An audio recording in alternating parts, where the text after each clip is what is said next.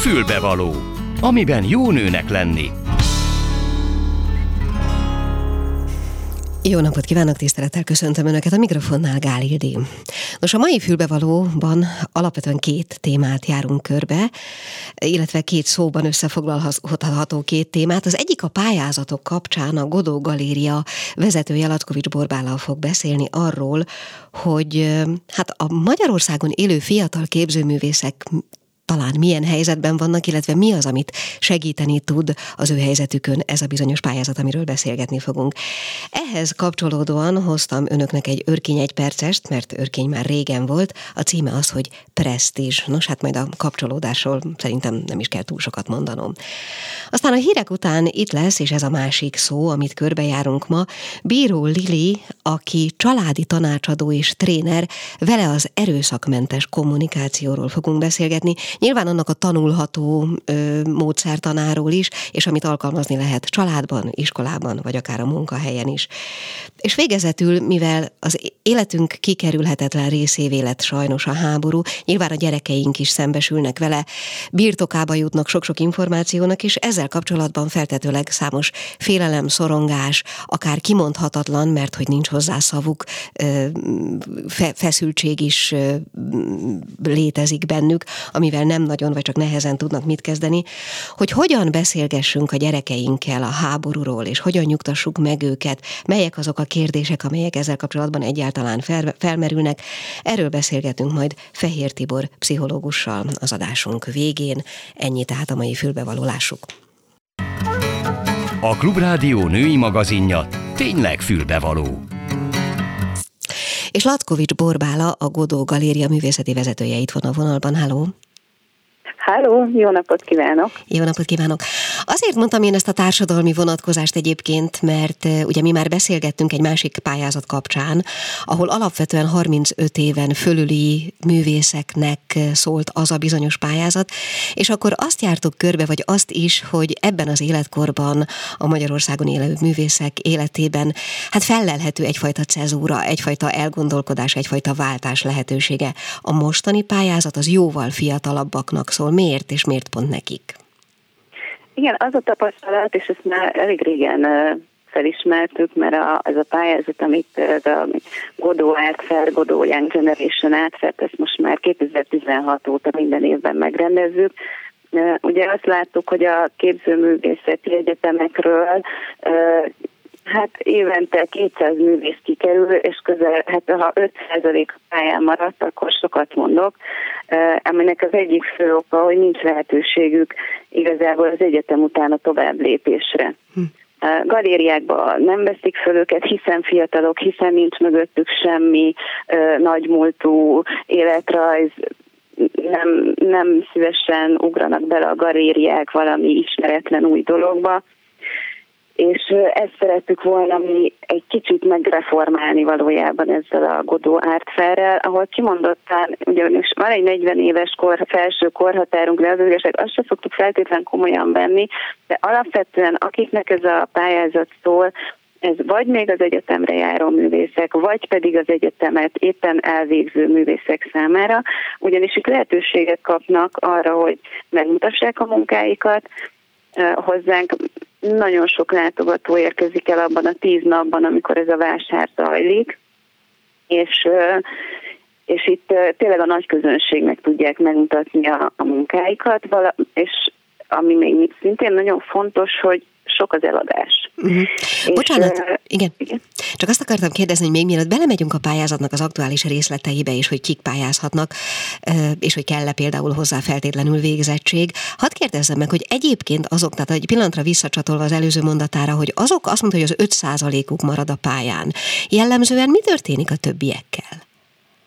Hát sajnos elmennek általában dolgozni 8 órában, call centerbe, cégségekbe, boltokba, pénztárosnak, tehát bármit igazából, amivel ugye pénzt tudnak keresni, hiszen a, a művészet azért az köztudott, hogy nem az a szakma, amiből így hirtelen az ember meg tudja venni a havi étkezésre és rezsírre való.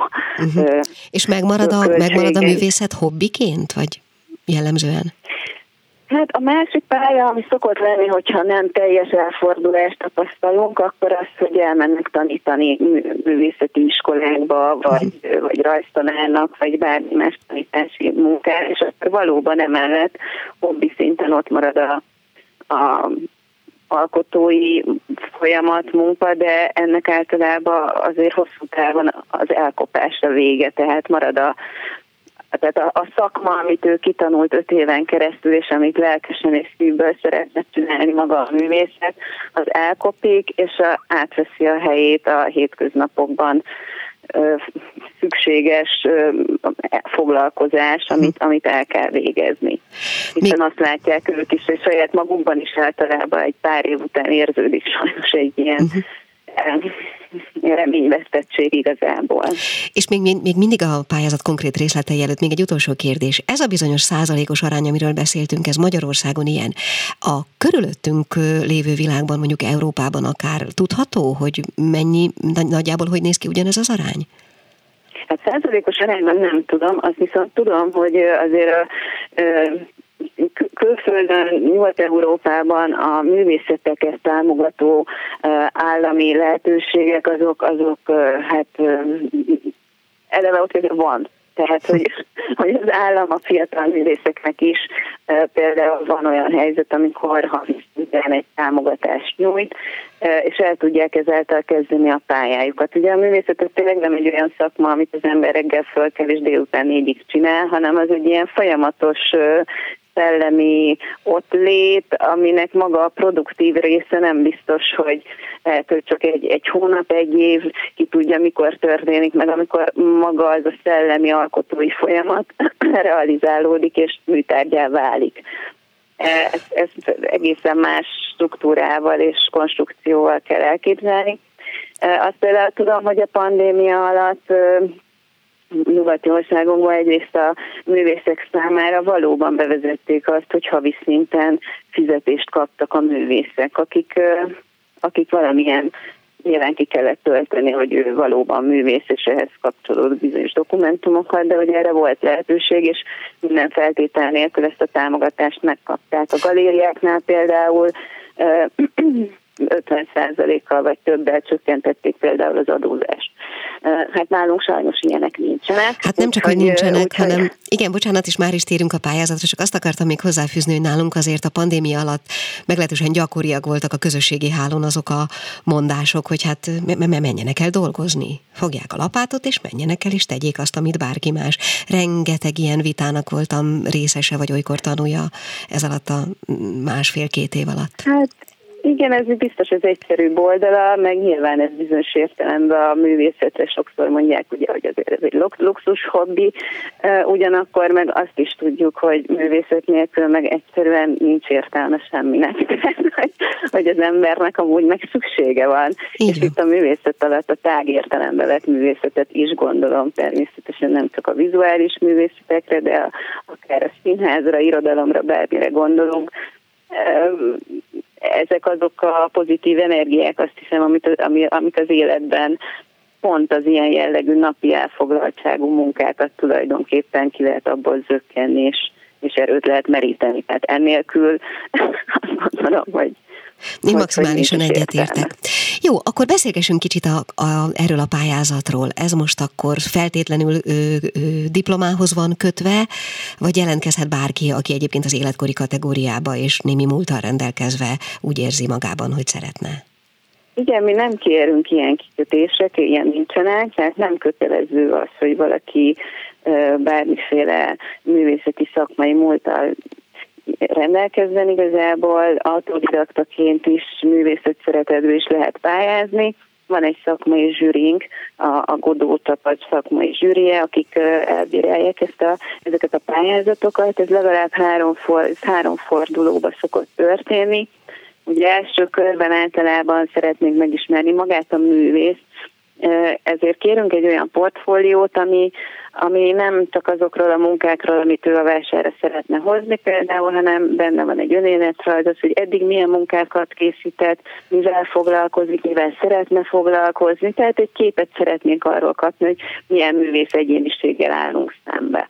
És akkor a második kör szokott arról szólni, hogy már konkrét műtárgyat is kérünk megmutatni, hogy mi az, amit hozna, és abból választunk. Illetve hát van egy harmadik forduló, az már általában a helyszíni elbírálás, ami kritérium és fontos, hogy installálható állapotban legyenek ezek a munkák, tehát keretre, kereten, vagy, vagy keretbe foglalva, vagy vászonra feszített vakrámába, tehát hogy vannak ugye olyan fotómunkák, amik dibond lemezre, de semmiképp se habkartonra kasírozva jelenjenek meg, mert azok ugye nem igazán lehet műtárgyként kezelni, hiszen rendkívül sérülékeny.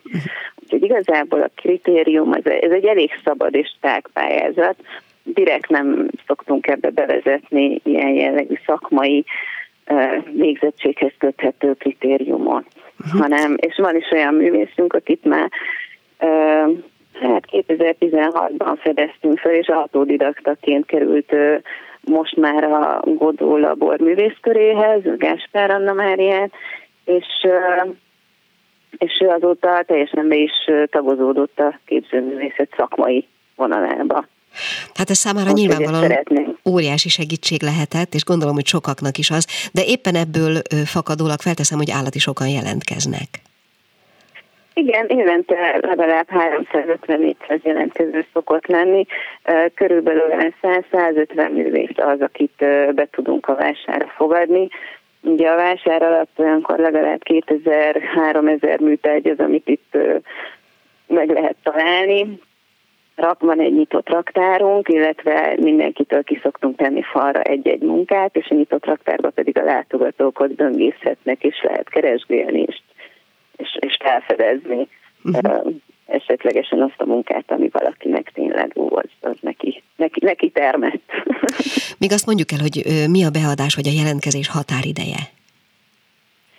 Most az első körnek az július 10-e. Úgyhogy július 10-ig várjuk a pályázatokat. Július? 10. Július, ja értem, csak a június vagy a jú, július nem értettem pontosan. Jú, július, július uh-huh. 10-e uh-huh. a pályázat határideje. Egyébként ez nyilván azért azt értem, és az tényleg ki is derült az előzőekből, hogy az óriási segítség annak a néhány embernek, aki mondjuk bejut erre a vásárra. Hosszú távon ez jelente számukra ö, valamiféle felkapaszkodási lehetőséget megint csak az előző számok tükrében? Igen, egyrészt azért, mert van nekünk egy buygodot.hu online felületünk, ahol ezek a munkák a év többi részében is értékesítésre kerülnek, tehát akivel megállapodunk, szeretné, annak megadjuk azt a lehetőséget, hogy azok a munkák, amik, rész, amik a vásáron is szerepeltek, online felületen elérhetővé váljanak. Így igazából ugye kiterjesztődik a vásárnak a tere, és egész évben van lehetőség megtekinteni akár azokat a műtárgyakat, amik nagy Isten megmaradtak a vásáron, illetve van lehetőségük további munkákat is beadni, ugye, hogyha valakinek több eladása volt, mert csak egy-egy műtárgya van, akkor, akkor tud be. Illetve vannak díjaink, aki megnyeri a Godó Átfer pályázatot, ő kap egy önálló kiállítási lehetőséget, valamint tíz művészt, egy művészteleppel szoktunk díjazni, ők nyári időszakban egy tíznapos mezőszemerei Godó művésztelepen vesznek részt. Ez mindig egy építő folyamat szokott lenni, tehát ez egy nagyon izgalmas dolog, amikor egy-egy ilyen művésztelepet létrehozunk, ugye egymást nem ismerő művészek, és ezek általában nagyon kreatív és szellemileg és alkotói folyamatban produktív időszakok szoktak lenni illetve van egy olyan díjazásunk is, hogy a, itt lehet igazából bekerülni a Godó Labor művészei közé, ugyanis a, de hát ez egy hosszabb folyamat szokott lenni, de hogy itt ismerjük igazából meg őket, és a Godó Labornak a művészei már így kerültek be hozzánk, és őket állandó képviseletben tartoznak hozzánk. Még egyszer mondom, ez nyilván óriási segítség azoknak, akik pályakezdők, illetve akik mondjuk az életük alkotói éveik első tíz évében vannak, mondjuk ha 40 év az a nem nagyon szigorúan és komolyan vett korhatár. Még egy utolsó kérdés. Van-e, mennyire egyedülálló, inkább úgy kérdezem, ez a kezdeményezés? Tehát mennyire csak a Gódó Galéria műveli ezt a fajta pályáztatást, illetve ezt a fajta segítségnyújtást a kezdő vagy nem annyira kezdő művészek számára? Hát 2016-ban, amikor a Young Generation-et feltelkeztük, akkor nem volt ennek semmilyen hagyománya tulajdonképpen. Azóta már több követőnk is lett, többen elkezdtek a foglalkozni a fiatal képzőművészekkel, Úgyhogy, úgyhogy most már azt látom, hogy azért ennek szerencsére bővül a, a tere, ami szerintem a fiatalok számára, akik azért nagyon sokan vannak, ez nagyon fontos. És mi örülünk is annak igazából, hogy, hogy ez, ezt más is felkarolta ezt az ügyet. Hát akkor jelentkezzenek minél többen azok a fiatalok, akik erre késztetést éreznek. Én nagyon szépen köszönöm Lackovics Borbálának, a Godó Galéria művészeti vezetőjének, hogy itt volt és a rendelkezésünkre állt. Viszont hallásra! Én is köszönöm, viszont hallásra! Mi kell a nőnek? Egy fülbevaló. Ugye nagyon nehezen, de mégiscsak arról próbálok én itt valamit mondani, hogy hogy alakul ki egy-egy fiatal művésznek a presztízse. És ha már ezt a szót használtam, akkor hadd mutassam meg, hogy mit gondolt erről Örkény István. Két hétig terveztük, hogy majd veszünk. Minden nap megálltunk a kirakatok előtt, és sóváran néztük. Végül is a születésem napján, április 5-én déli 12 órakor megkérdeztük, hogy mibe kerül. 275 frankba, mondta a gyümölcsárus. Elsőrendű, teljesen friss, zamatos ananász. A feleségem drágállotta, én nem. A görög dínyéhez képest persze sok, de az ananászhoz képest bizonyára nem. Megvettük, hazavittük. Beállítottuk egy szép hamutartóba, és néztük. Körbejártuk, barátkoztunk vele, dicsértük, milyen szép és milyen egzotikus. A tetején külön növény hajtott ki belőle valami pálmaféle, ha locsolnánk vagy vízbe tennénk, talán hamarosan nagyra nőne és kivirágzana. A szállóban rögtön híre futott, hogy a kilencesben vettek egy ananászt. A takarítónő bejött és bemutatkozott, eddig a percig ugyanis színét se láttuk, és azt javasolta, hogy hámozzuk meg, és fölszeletelve, kristálycukorral meghintve, hagyjuk állni egy vagy két napig. Ostobaság, mondta egy angol diáklány a lépcsőfordulóban. Rummal egyék, úgy a legfinomabb. Egy honfitárs, akivel addig csak köszönő viszonyt tartottunk, cédulát csúsztatott az ajtó hasadékba. Ne hallgassanak senkire, írta. Jó vastagon le kell hámozni, mert a héja élvezhetetlen, de a húsát úgy kell elfogyasztani, ahogy van. Este meghámoztuk, és megettük. Semmi íze nem volt. Alig valamivel volt rosszabb, mint a tök. Nyersen is, cukorral is, rummal is. Nagy nehezen legyűrtük, ittunk rá egy pohár vizet. Harmadnap szembe találkoztunk az angol lányjal a folyosón. Hogy íz lett? érdeklődött. Nagyon, feleltem. Felsóhajtott. Hiába, mondta, az ananász az ananász.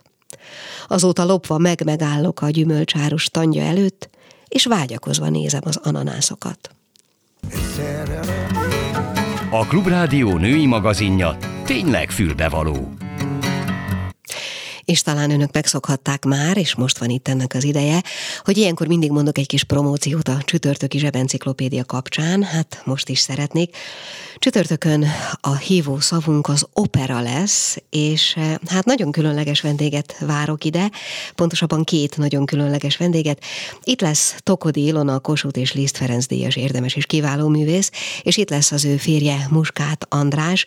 Ők ketten, illetve Tokodi Ilona külön-külön is bejárta a világ szinte összes opera színpadát, és énekelt a legnagyobbakkal.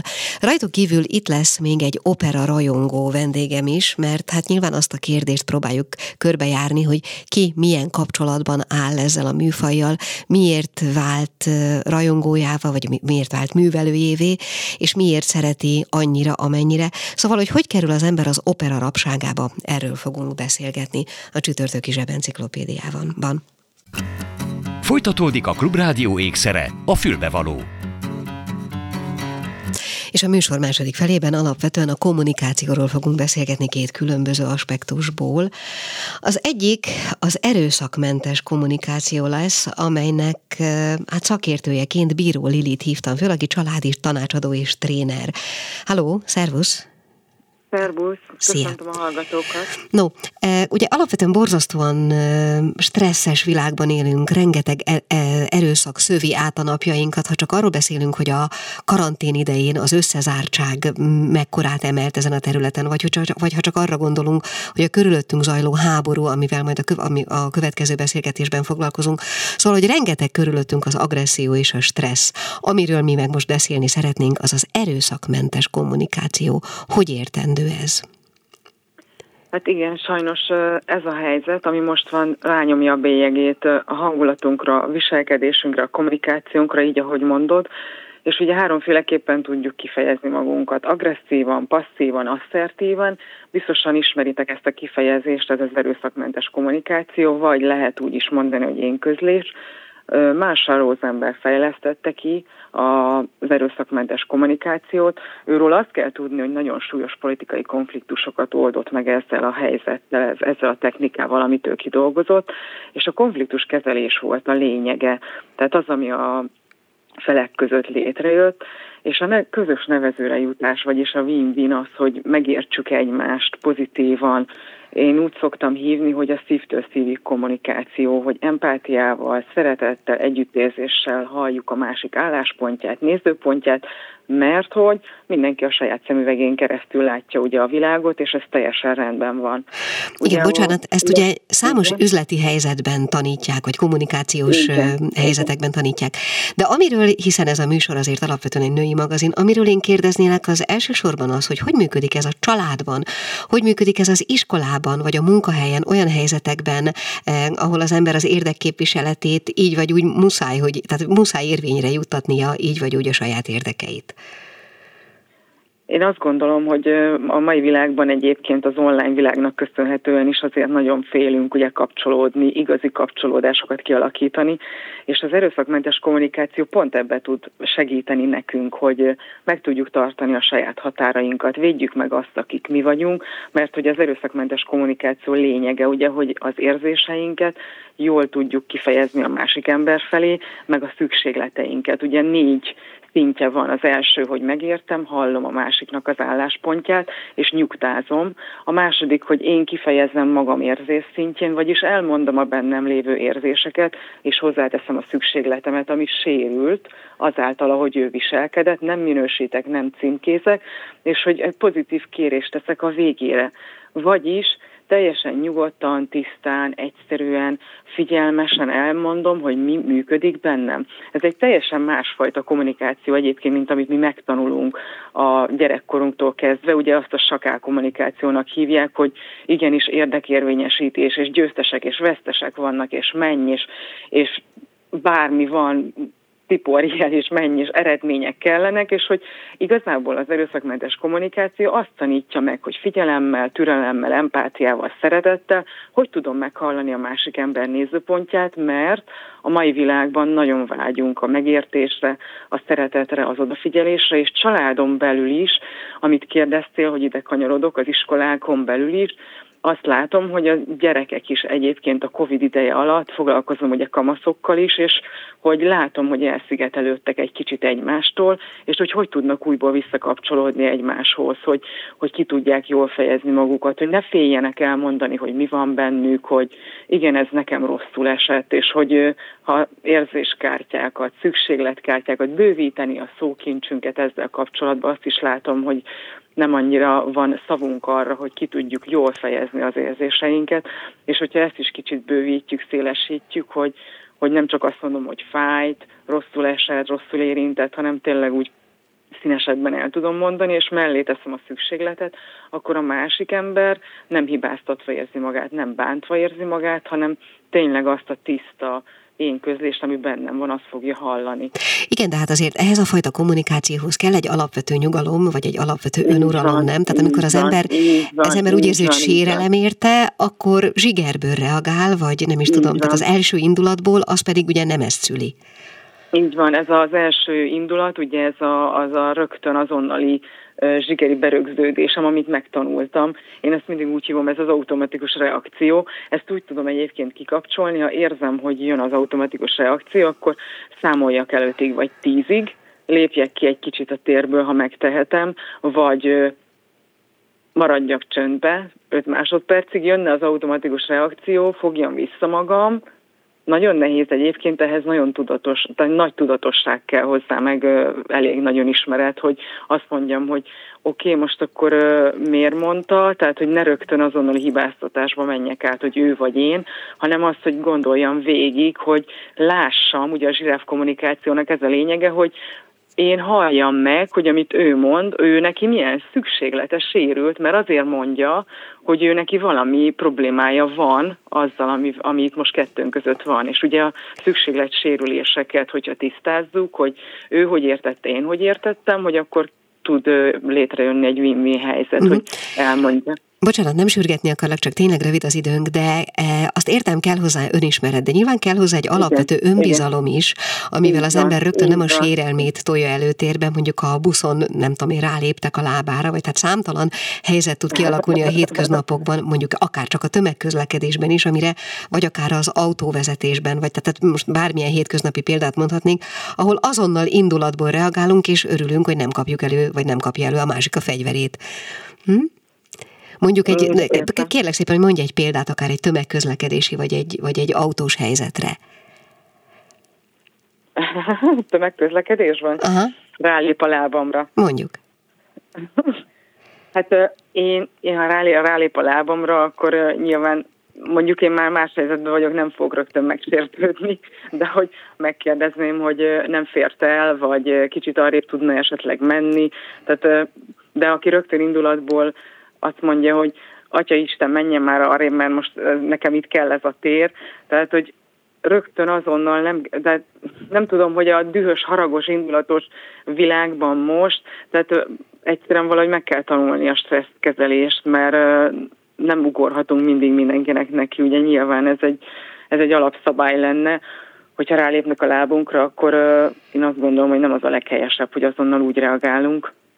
Az jutott eszem egyébként, hogy a, ehhez képest, ugye a, most a tömegközlekedési helyzethez képest, mondjuk a virtuális térben való mm, szintén kontroll nélküli indulat kezelés hiány, tehát amitől az ember leírja az első dühét, ahogy az első cinikus megjegyzéssel, tehát nagyon-nagyon-nagyon durvák lettünk szerintem a, igen, a igen, közösségi igen, hálón is.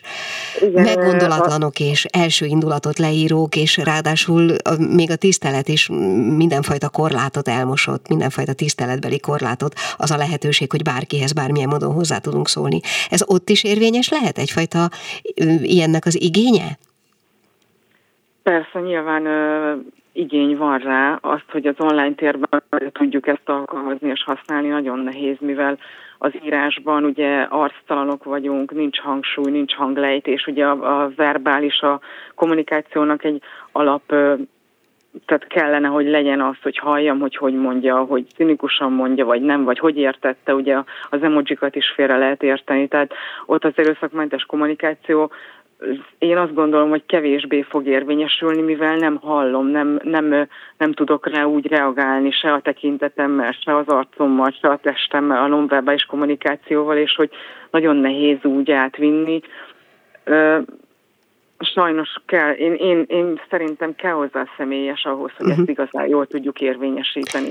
Nyilván um, tudom azt mondani, hogy igen, megértem, olvasom, hogy dühös vagy, és hogy rá tudok kérdezni, hogy tudok-e segíteni, vagy uh-huh. hogy, hogy mi az, amiért dühös vagy, mi az, ami kiváltotta belőle. Tehát én azt szoktam ilyenkor tenni, hogy kérdezek, kérdezek, kérdezek, uh-huh. és akkor nem ülök fel arra, hogy ő dühös lett, hanem elkezd. Hűha, ha-hó. Nem uh-huh. tudom, hogy el, elment a vonal? Ó, oh, eltűntél egy pillanatra, de oh, most bocsánat, újra itt vagy. Tehát, hogy én, én azt szoktam tenni, hogy elkezdek kérdezni, és akkor így érzi azt, hogy nem bántani akarom, nem sértegetni akarom, hogy, hogy én nem vettem magamra a dühét meg a haragját, hanem így elindultam egy más oldalról, és akkor így leírom neki, hogy mm, rosszul esett, hogy rögtön támadtál, és hogy nem is értem igazából, és hogy akkor beszéljük meg, vagy, és így én, én mindig kérdezek, hogyha egy ilyen szituáció uh-huh. van.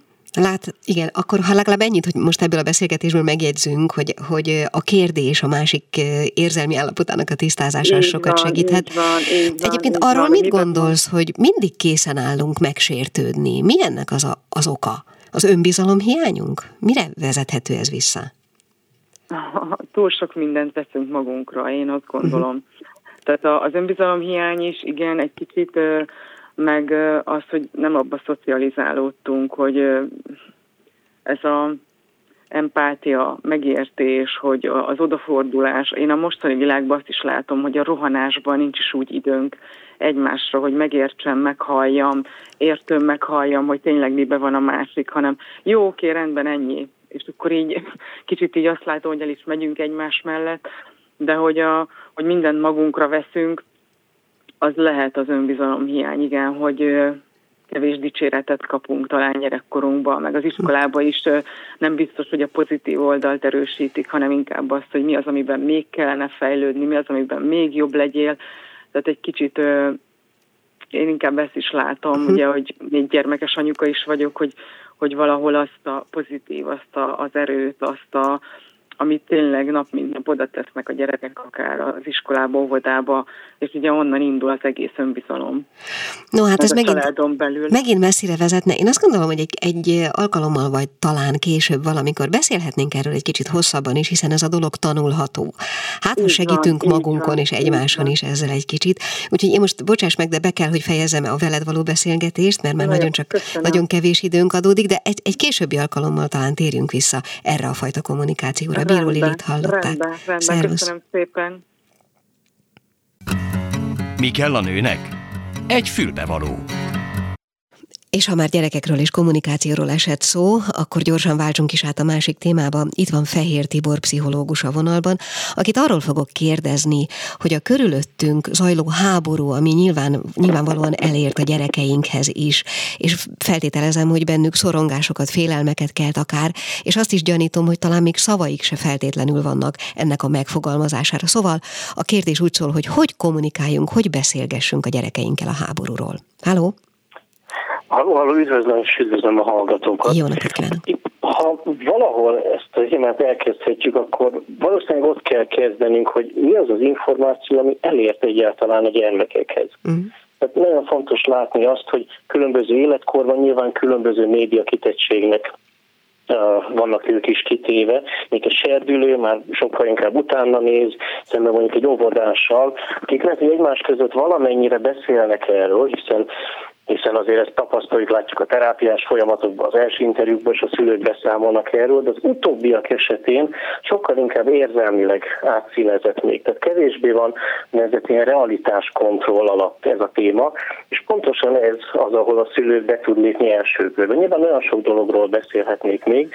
Én azt mondanám, hogy érdemes itt kezdenünk a téma tárgyalását. Egy olyan érzelem meg megtartó beszélgetést, hogyha a szülő tud kezdeményezni a gyermekkel, lehetősége van kérdezni, akkor úgyis olyan mélységben fogja feltenni a kérdését, amit még elbír.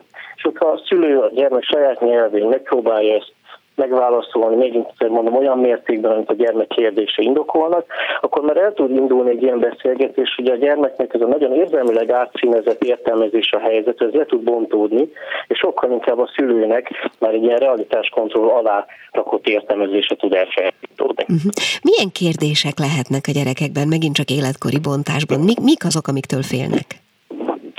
Szintén azt mondom, hogy nézzük meg különböző életkorokban. Igen. Tehát, hogyha most azt hiszem, hogy egy óvodás teljesen máshogy szorong, mint mondjuk egy serdülő. Tehát a szorongásnak is azt szoktuk mondani, hogy van egy fejlődés története. A dezorganizációtól való félelemtől, a szülők elvesztését, a szeparációs helyzettől, egyre inkább megyünk majd óvodáskor felé már az ilyen bűntudattal kapcsolatos szorongásokhoz, és a serdülőkorban szeretnénk eljutni ahhoz a szintű szorongáshoz, amikor a belső értékeknek, magunkba vetített belső értékeknek való megfelelés vagy meg nem felelés mentén is már meg megjelennek szorongások, és a háború témai ilyen szempontból ebbe illeszkedik bele. Tehát mondjuk egy kisebb gyermek mondhatja azt, hogy ott a szülőtől való szeparáció egy ilyen fontos szorongásos téma, mondhatja azt, hogy fél attól, hogy mondjuk a testvérét elviszik katonának, vagy az édesapját. Akkor vele érdemes átbeszélni ezt a témát.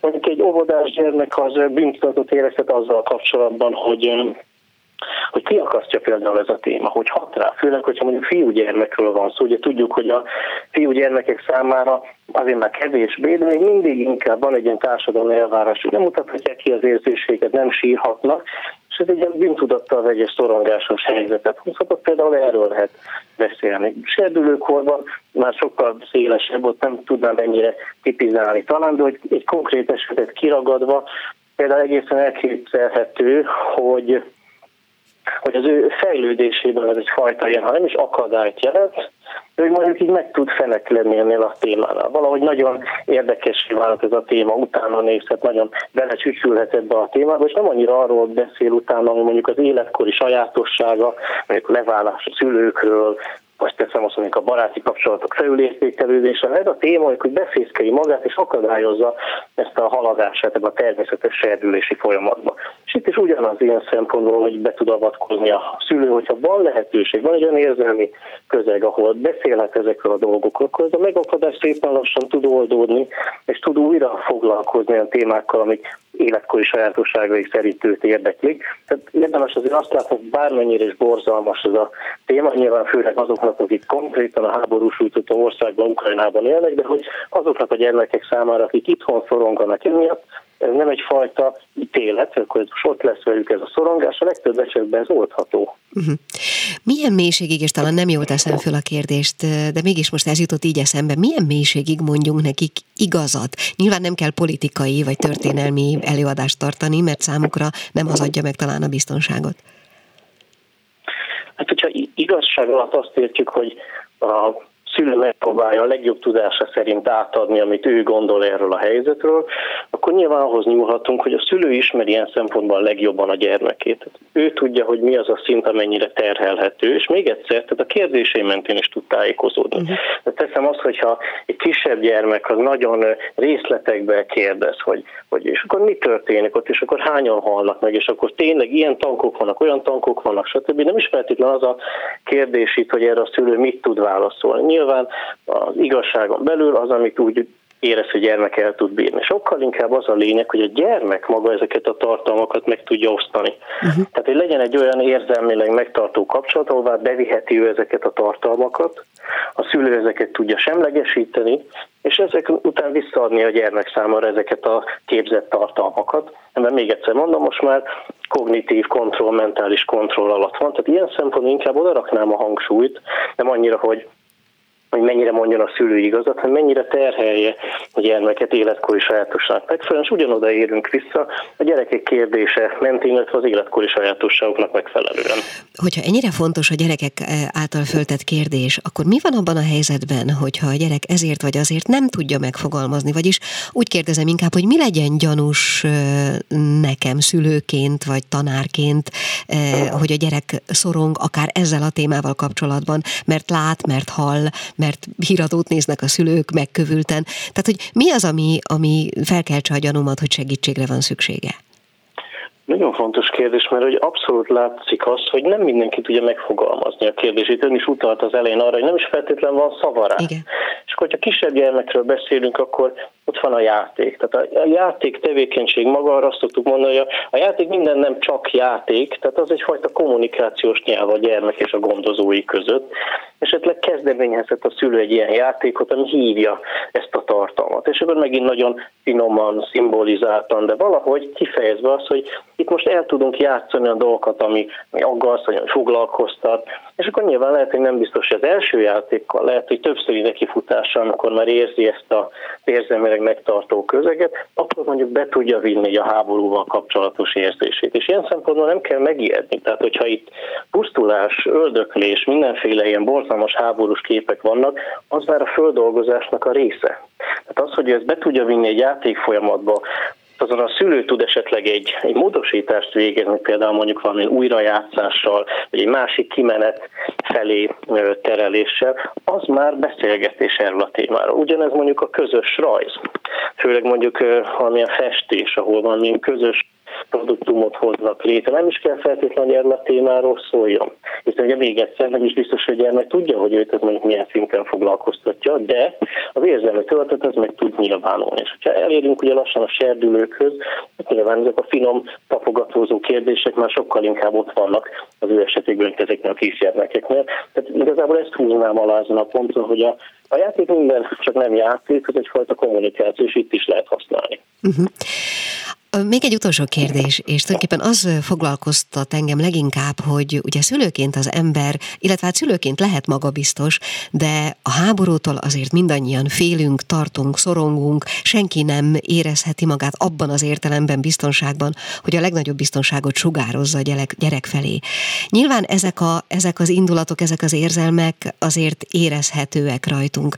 Mit, mit tudunk tenni akár a saját biztonságérzetünk, vagy a, nem is tudom, igen, növelése érdekében? Nagyon fontos az, amikor ugye azt pedzegetjük most, hogy a szülő hogy van a saját érzésével ezzel kapcsolatban. Mert nem adekvát egész egyszerűen, hogy egy ilyen hurrá optimizmusba próbálja ezt a Igen. gyermeknek tárgyalni. Tehát az is nagyon beszédes, hogyha meg tudja jeleníteni a gyermek előtt. Nyilván, megint mondom, úgy, ahogy ő ezt be tudja, fogad, be tudja fogadni, de ha tud arról beszélni, hogy mit érez ebbe a helyzetben, mi jut róla eszébe. Nagyon fontos a családnak az érzelmi klímája, az érzések mennyire kifejezhetők, mennyire jelölhetőek, tehát mennyire tudunk rámutatni mondjuk, hogy az, amit most én érzek, az ez, meg az, vagy amit most mondasz, az alapján nekem az a benyomásom, hogy te most így érzed magad, mennyire tudunk egyáltalán erről beszélni. Ez itt is áll. Tehát, hogyha a, a szülő mintamutatással, példamutatással erről a helyzetről beszél, akkor az egy ilyen érzelmi kommunikációra is tanítja a gyermeket, és itt nagyon fontos az, hogy a szülőnek vagy szülőknek így az egymás közötti tartása, hogy ne az legyen, hogy a szülő érzelmei elárasztják a gyermeket. Például ő szeretné igazából beszélni erről a háborús helyzetről, ő szorong igazából emiatt, és az valahogy átkereteződik úgy, hogy aha, lehet, hogy a gyermeket foglalkoztatja, és ezért beszéljünk róla. Uh-huh. Tehát nagyon fontos az, hogy adekvátan beszél a gyermekkel, és egy olyan kapcsolatban ő is föl tudja dolgozni a saját szorongását, mondjuk egy párkapcsolat, egy baráti kapcsolat, és ilyen szempontból ugyanazok az eszközök, mint bármilyen helyzetben, amikor nem tudjuk a környezetet megváltoztatni. Tehát egyelőre csak az maradt, hogy a saját szorongásunkat csökkentsük. Nyilván lehet valakinél a joga, festés, gyakoribb olyan tevékenység végzésemben megéli az, hogy ő kontrollt tud gyakorolni dolgok fölött, olyan tevékenység végzésen sikeres, olyan visszajelzéseket kap, hogy ő azért képes a dolgokat elérni a, a világban. Bármi, ami ezt a szorongás szintet tudja csökkenteni, hiszen nyilván magánemberként egy-egy emberként nem tudunk erre a háborús helyzetre úgy hatni, hogy a szorongás forrása tudja megszűnni. Utána erről fontos beszélni, hogy a szülő a saját szorongásával is tudjon valamit kezdeni.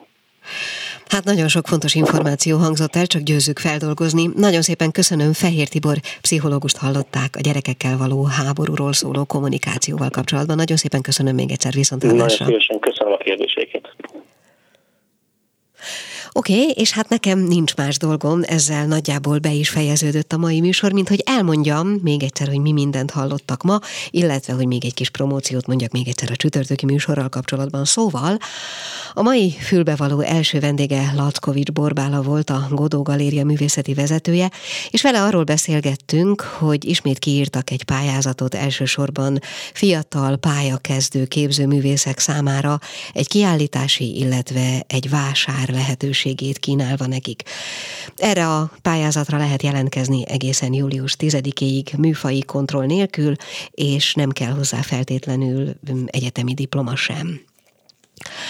Aztán elhangzott egy örkény egyperces novella a Prestige címmel, végül pedig beszélgettünk az erőszakmentes kommunikációról Bíró Lilivel, aki családi tanácsadó és tréner, és az utolsó néhány percben pedig Fehér Tibor pszichológust hallották arról, hogy hogyan beszélgethetünk a gyerekeinkkel a háborúról, hogyan oldhatjuk föl az ő háborús szorongásaikat, illetve adott esetben a magunkéit is. Ennyi volt a mai fülbevaló, én köszönöm szépen, hogyha velünk voltak, és még egyszer a csütörtöki műsor előzetese. Csütörtökön a zsebenciklopédiában a az opera lesz a hívószavunk, és itt lesz Tokodi Ilona Kusut és Liszt Ferenc díjas érdemes és kiváló művész, és itt lesz az ő férje Muskát András is, és itt lesz még egy opera rajongó, aki talán nem is, nem is biztos, hogy egy, hanem lehet, hogy talán több is. Minden esetre azt próbáljuk majd fejtegetni, hogy kinek milyen viszonya van és milyen szenvedélyes viszony fűzi és tartja rabságban az operával kapcsolatban. Ez volt a mai fülbevaló. Köszönöm, hogyha velünk voltak. Gál Édit hallották a viszonthallásra. A Klubrádió nem csak nőknek szóló magazinját, a fülbevalót hallották.